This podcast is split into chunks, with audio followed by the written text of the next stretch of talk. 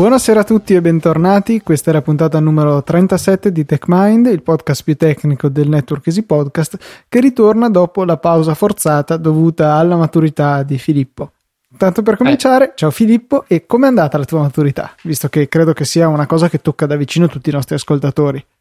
Eh, ciao Luca, eh, beh, a parte che penso che la maggior parte dei nostri ascoltatori non si preoccupino di certo per me, anche perché sinceramente mi preoccupavo abbastanza poco io, eccetto verso gli ultimi giorni. Devo dire che sì, dai, è andata normalmente, abbastanza bene. Eh, avrei potuto fare meglio agli iscritti, l'orale invece è andato molto bene. Adesso aspetto i risultati, ma sì, diciamo, non sono la mia priorità, ecco hai lasciato di stucco la commissione con eh, la tua eh, tesina su, ricordami su che cos'era. Eh, no, eh, questo forse è interessante, interessa anche ai, ai nostri ascoltatori perché eh, fa un po' ridere, ma in tesina ho portato due argomenti di cui in realtà abbiamo già parlato su TechMind. Quindi ho sfruttato a, a mio vantaggio eh, questo podcast e le puntate che abbiamo già registrato eh, portando eh, lo scambio di chiavi di Fielman e eh, la crittografia simmetrica, in particolare RSA, eh, collegando, mm, cioè arrivando a questi argomenti partendo da un argomento più generale, ovvero la sicurezza delle comunicazioni e delle informazioni in generale. Quindi, quindi partendo mm, in realtà da un discorso storico con Enigma, la macchina utilizzata durante la seconda guerra mondiale dall'esercito tedesco, per arrivare poi alla sicurezza informatica. Sì, quindi dai, direi che hai sfruttato sì per certi versi il podcast, ma soprattutto siamo noi che abbiamo sfruttato te perché eh, è stata sicuramente una trattazione interessante, ecco quella che avevamo fatto di questi argomenti e molti ascoltatori ci hanno espresso il loro apprezzamento per appunto quelle puntate. In questa invece avevamo un'intenzione di parlare un attimino di Skype, perché è sì quella tecnologia con cui io, Filippo, Federico impracchiamo tutte le settimane perché ogni tanto c'è qualcosa che non va. E certe volte coincide con eh, quando dici eh, da quando è stata comprata da Microsoft non funziona più, come se ci fosse un qualche botta all'ascolto che vuole punirti per aver anche solo pensato un'eresia del genere. Sta di fatto che comunque eh, dei ricercatori hanno appurato che quello che si credevano essere delle comunicazioni molto sicure, ben criptate, peer-to-peer, eccetera, eccetera, eh, soprattutto cioè, in, nell'ambito di questa analisi si parlava della chat, si è scoperto che così proprio non è. Perché se noi ci passiamo un link nella chat di Skype, eh, è stato rilevato che dopo abbastanza poco da, dal momento in cui questo link viene trasmesso, quel link viene visitato da un IP eh, appartenente a Microsoft e la cosa particolare è il fatto che eh, questi ricercatori per rendere eh, più oggettiva la loro analisi generavano dei link che non erano mai comparsi online, non erano stati mai diffusi, erano stati appunto generati ad hoc e si vedeva che poi solamente Microsoft andava a visitarli. Eh, se non sbaglio, Microsoft ha dichiarato che la questione è semplicemente per controllo malware, eccetera, o forse era una conclusione che avevano tratto i ricercatori, sinceramente non ricordo. Comunque è interessante come eh, questo mezzo di comunicazione, qual è Skype, che era nato anche eh, mettendo appunto l'accento sulla sicurezza delle comunicazioni, adesso abbia leggermente fatto retromarcia su questo fronte. Eh, eh, sì, infatti, quindi eh, non c'è più una sicurezza eh, per le persone che, che, utilizzano Skype, non c'è più eh, il, il, fatto di potersi fidare che eh, Microsoft non sia in grado di leggere i nostri messaggi, perché appunto se questi link vengono visitati significa che Microsoft o chi per esso o chi controlla i suoi server appunto può accedere al contenuto dei messaggi stessi, perché alla fine un URL è, non è nient'altro che il contenuto di un messaggio. Oltretutto, poi eh, un indizio poteva essere già il fatto che comunque quando eh, si entra su Skype da un'altra macchina, in ogni caso ci viene fornita la nostra cronologia dei messaggi, ma uno poteva anche dire beh magari comunque è criptata con qualche dato relativo al mio account, per cui solamente io che sono in possesso della password riesco poi a rendere comprensibili questi dati che sono salvati ma in forma criptata sui server di Microsoft. Sembra invece che non sia così il caso e sembra anche che eh, appunto, e questo ne è un, un'ulteriore riprova, Microsoft stia andando a variare quella che è l'architettura sottostante alla sua rete. Sì, infatti, eh, mentre all'inizio Skype, nelle sue origini, era stato eh, pensato per essere basato sul peer-to-peer, su una rete peer-to-peer, ora eh, tu, tu, tutto quanto, tutte le, le, comunicazioni avvengono attraverso server, attraverso un gran numero di server che sono, ricordiamo ancora una volta, controllate da Microsoft. Ora, un utente normale potrebbe chiedersi come mai mh, è, è, sono state fatte queste scelte, eh, cosa ha portato gli ingegneri di Skype a voler cambiare eh, la struttura su cui tutto il sistema di comunicazione si basa. Bene, eh, in una mailing list il, ehm, diciamo, il ehm, responsabile del, del progetto Skype, eh, l'ingegnere principale del, del progetto, ehm, ha spiegato alcune ragioni alla base di, di queste scelte. E la, mm, la, ragione fondamentale che viene spiegata questo suo, attraverso questo suo messaggio è eh, dovuta, è mm, giustificata dal, dal continuo sviluppo, dalla continua diffusione e dal numero sempre crescente di dispositivi mobili che utilizzano Skype. Infatti, eh, quando è stato creato Skype, ora mh, mm, purtroppo non so eh, gli anni precisi, ma diversi anni or sono, ehm, il sistema di comunicazioni è stato pensato per eh, una, una, rete formata da eh, macchine sempre collegate ad internet e sempre eh, collegate ad una presa di corrente, ovvero collegate a una um, sorgente di energia. Eh, per questo, appunto, eh, era stata utilizzata, eh, era stata mh, mm, progettata una rete peer-to-peer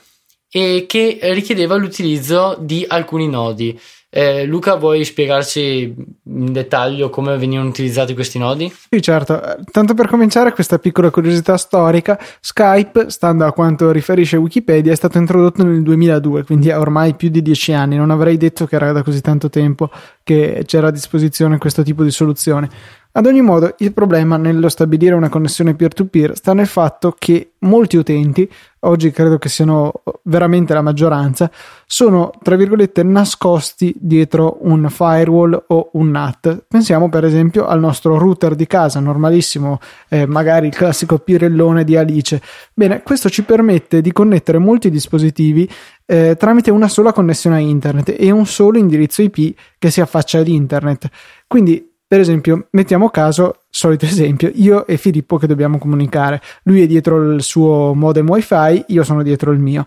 Eh, se io voglio comunicare, per esempio, con Skype in esecuzione sull'iPhone di eh, Filippo, provo a raggiungere che mettiamo caso che so qual è l'indirizzo IP eh, di Filippo, probabilmente questo sarà con una specie di directory eh, data da Skype stesso, gestito dai loro server. Io dico voglio connettermi all'indirizzo 1234 di Filippo, ma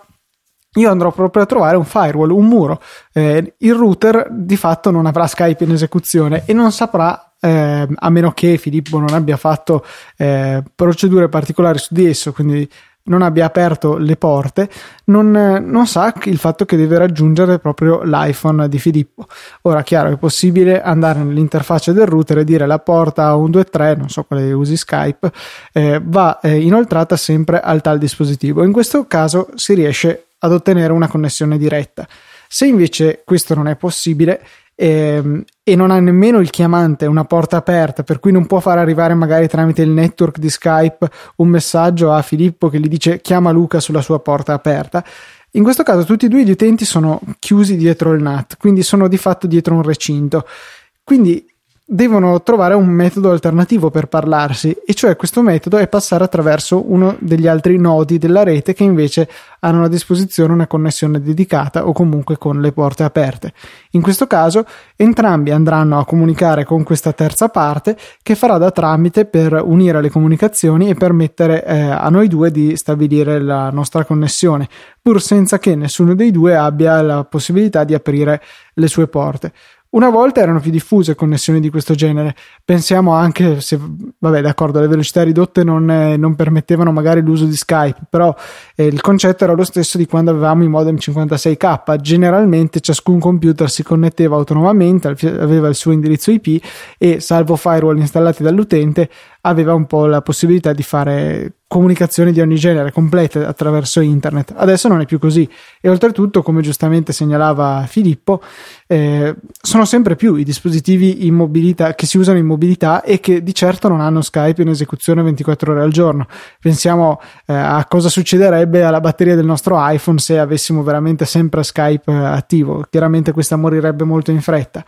E ecco quindi che Skype ha visto necessaria un cambio di architettura. Oltretutto c'erano stati dei problemi dovuti eh, a un crash, a un, a un, bug che era stato introdotto nella, nell'applicazione desktop e praticamente tutta la rete globale di Skype era collassata. Ecco quindi la loro necessità di riarchitettare la rete. E quindi eh, il team di sviluppo di Skype ha dovuto, eh, come ha detto giustamente Luca, riarchitettare tutta la, la rete, il sistema di Ehm, di comunicazioni su cui si basa Skype, eh, andando ad utilizzare eh, delle infrastrutture basate su server. Ora, oltre al, um, alle differenze che ha spiegato Luca, eh, questo porta anche dei vantaggi per quanto riguarda lo sviluppo dell'infrastruttura stessa, perché ad esempio eh, se pensiamo ad una miglioria nel nel back-end che gestisce le, la messaggeria istantanea eh, di Skype eh, per essere per questa miglioria per essere diffusa su, tutti, su tutte le macchine che venivano utilizzate da nodi all'interno dell'infrastruttura eh, richiedeva molto tempo perché eh, tutte queste macchine dovevano andare a installare la nuova versione di Skype ad esempio. Molti Mentre... utenti sono molto ben addestrati quando viene fuori il pop-up eh, c'è una nuova versione di Skype vuoi aggiornare a dire no non ora salta questa versione un altro giorno. Mentre invece come tutti i nostri ascoltatori sapranno è sempre bene fare gli aggiornamenti. Soprattutto quando si tratta di applicazioni che mh, coinvolgono qualsiasi cosa riguardi la comunicazione lo scambio di informazioni. Chiusa parentesi. Comunque, eh, appunto, stavamo dicendo, invece, nel caso di questa nuova infrastruttura basata su server, eh, viene modificata una riga di codice nel backend e essa viene semplicemente ehm, diffusa tra i vari server, quindi installa- viene installata la nuova versione eh, del software eh, e tutto questo può essere fatto da, da Microsoft stessa, quindi eh, i problemi possono essere risolti più facilmente, in maniera più rapida. Hanno quindi però... un deploy più rapido dei cambiamenti senza dover eh, avere di mezzo tanti utenti che poi di fatto risultano essere schiavi di questi stessi utenti per il funzionamento della loro rete. Sì, ecco, non mi veniva eh, il termine italiano per deploy, ma eh, ci ha pensato Luca ad utilizzare l'inglesismo ehm, che avevo tentato di evitare in tutte le maniere, eh, ma mm, tutto questo ci porta appunto a riconsiderare quello che era il nostro discorso iniziale, ovvero la sicurezza delle comunicazioni che avvengono attraverso Skype. Infatti, se mh, mm, tutte le comunicazioni passano attraverso i server Microsoft, eh, è scontato che Microsoft può eh, accedere per ora solo in forma criptata a livello teorico alle informazioni che, vengono, che, che passano attraverso i server. Mm, hanno accesso a queste informazioni, ma teoricamente non, non potrebbero leggere il contenuto di queste informazioni, mm, tenendo mm, ben distinti questi due piani.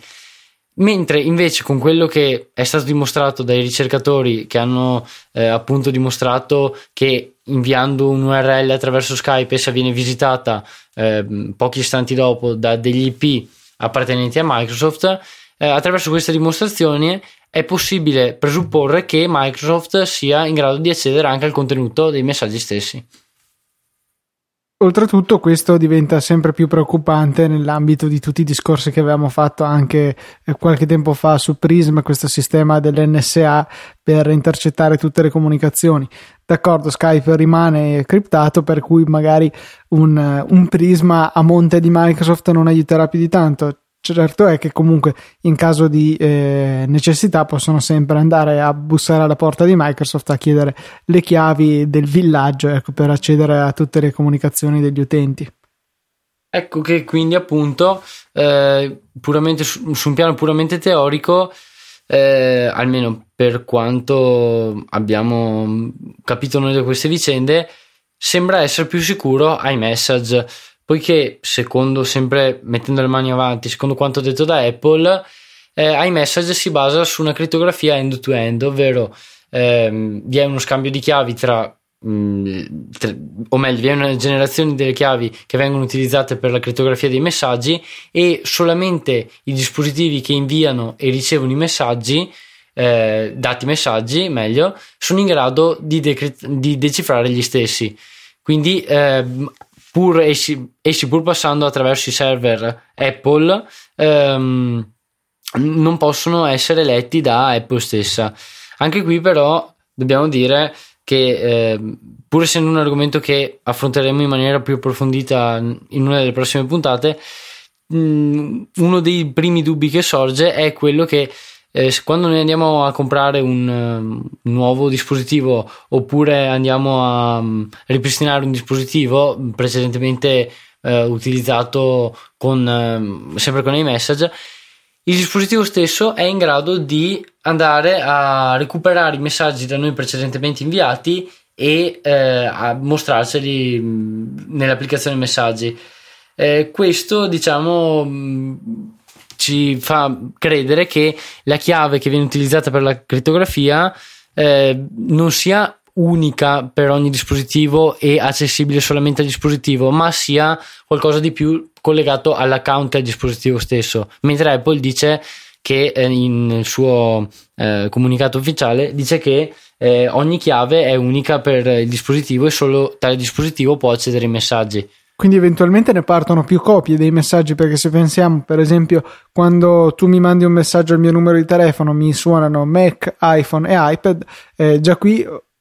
o non è appunto la chiave è relativa all'account e non al dispositivo oppure il tuo iPhone tramite conoscenze che gli vengono date da Apple sa che in realtà di messaggi deve mandarne tre ciascuno criptato con la chiave del dispositivo adatto. Rimane sempre una questione abbastanza poco chiara. Eh, il protocollo di iMessage non è eh, aperto è un protocollo proprietario di Apple e uno sviluppatore aveva anche fatto un test provando eh, poi a resettare cioè aveva fatto qualcosa di questo genere, aveva eh, mandato una serie di messaggi, dopodiché aveva eseguito il backup su iCloud del dispositivo, eh, aveva poi ripristinato il dispositivo era andato tramite la funzione I forgot di Apple a resettare la propria password, quindi proprio fingendo di non averla più e rispondendo quindi alle domande di sicurezza o quello che c'è insomma da fare per recuperare la propria password, ricordiamolo, dimenticata, per cui questa non l'ha più inserita nei sistemi di Apple. Eh, quindi ha generato una nuova password, password che gli ha ridato accesso al suo account, ha inserito questa nuova password nel dispositivo che ha eh, ripristinato pescando il backup da iCloud, eppure questi messaggi erano sempre lì da lui perfettamente leggibili. Per cui non è ben chiaro eh, a che livello sia la sicurezza di iMessage, più il fatto che, eh, secondo quello che diceva Steve Gibson su Security Now, il protocollo di iMessage è estremamente intricato, diciamo che più si tende a fare le cose complicate e più sì, da un punto, certo punto di vista è vero che è difficile capire come funzionano e quindi magari potrebbe essere potenzialmente più difficile per un malintenzionato riuscire a sfruttare qualche vulnerabilità, certo è che eh, facendo le cose così più complicate c'è un, un'ampia superficie dove si può appunto commettere qualche errore e inserire qualche vulnerabilità che eh, magari ci metterà tanto per essere scoperta, ma se scoperta potrebbe rivelarsi piuttosto grave. Sì, infatti mm, più grande è diciamo, eh, il sistema di, di, trasferimento di questi messaggi, eh, maggiore è il margine d'errore che si viene a creare come su qualsiasi tipo di software. Eh, per quanto riguarda il protocollo di iMessage, eh, varie persone hanno provato a um, fare il reverse engineering di, di questo protocollo e mh, mm, ricordo di aver letto diverse, eh, diversi articoli, diverse ricerche, ma nessuno è mai arrivato eh, a mh, mm, diciamo reimplementare questo protocollo. Reimplementare il protocollo significa averlo ehm, compreso, se vogliamo, da cima a fondo e aver compreso il suo funzionamento da cima a fondo. Eh, non, non, penso che nessuno ci riuscirà mai proprio perché è un protocollo privato, un protocollo chiuso, eh, utilizzato solamente da Apple. eh, ma comunque, eh, come abbiamo già detto, nel caso in cui venisse scoperta una vulnerabilità sarebbero problemi molto gravi. Diciamo che questo è un caso di security through obscurity, quindi si va esatto. a nascondere quello che è il protocollo, quello che è il metodo di funzionamento del tutto il sistema di iMessage, nella speranza che questo contribuisca a renderlo più sicuro, di modo che se nessuno sa come effettivamente questo funziona, non avranno modo di andare a fare delle ricerche eh, mirate per trovarne delle vulnerabilità che poi possano essere sfruttate in qualche maniera. Esatto. Vabbè, quindi direi che abbiamo eh, messo le basi anche per eh, uno dei prossimi argomenti che tratteremo appunto nelle prossime puntate. Eh, partendo magari da una ricerca pubblicata da eh, un, un, insegnante di crittografia della John Hopkins Univers- University che abbiamo già citato in, in precedenza, Matthew Green, che appunto spiegava come Apple in realtà può minare alla sicurezza dei message, ma appunto sarà argomento per forse per la prossima puntata. Benissimo, quindi detto questo è il momento di salutarci, anche questa puntata di TechMind è passata, come al solito vi ringraziamo per i vostri messaggi su Twitter, vi ricordiamo che il nostro account è at TechMindPodcast, se volete scriverci forse è il posto migliore per farlo, brevi, semplici e concisi nel limite dei 140 caratteri di Twitter, altrimenti c'è sempre la mail techmind.easypodcast.it e questo è veramente tutto. Un saluto da Luca Zorzi e da Filippo Vigarella. Ciao a tutti.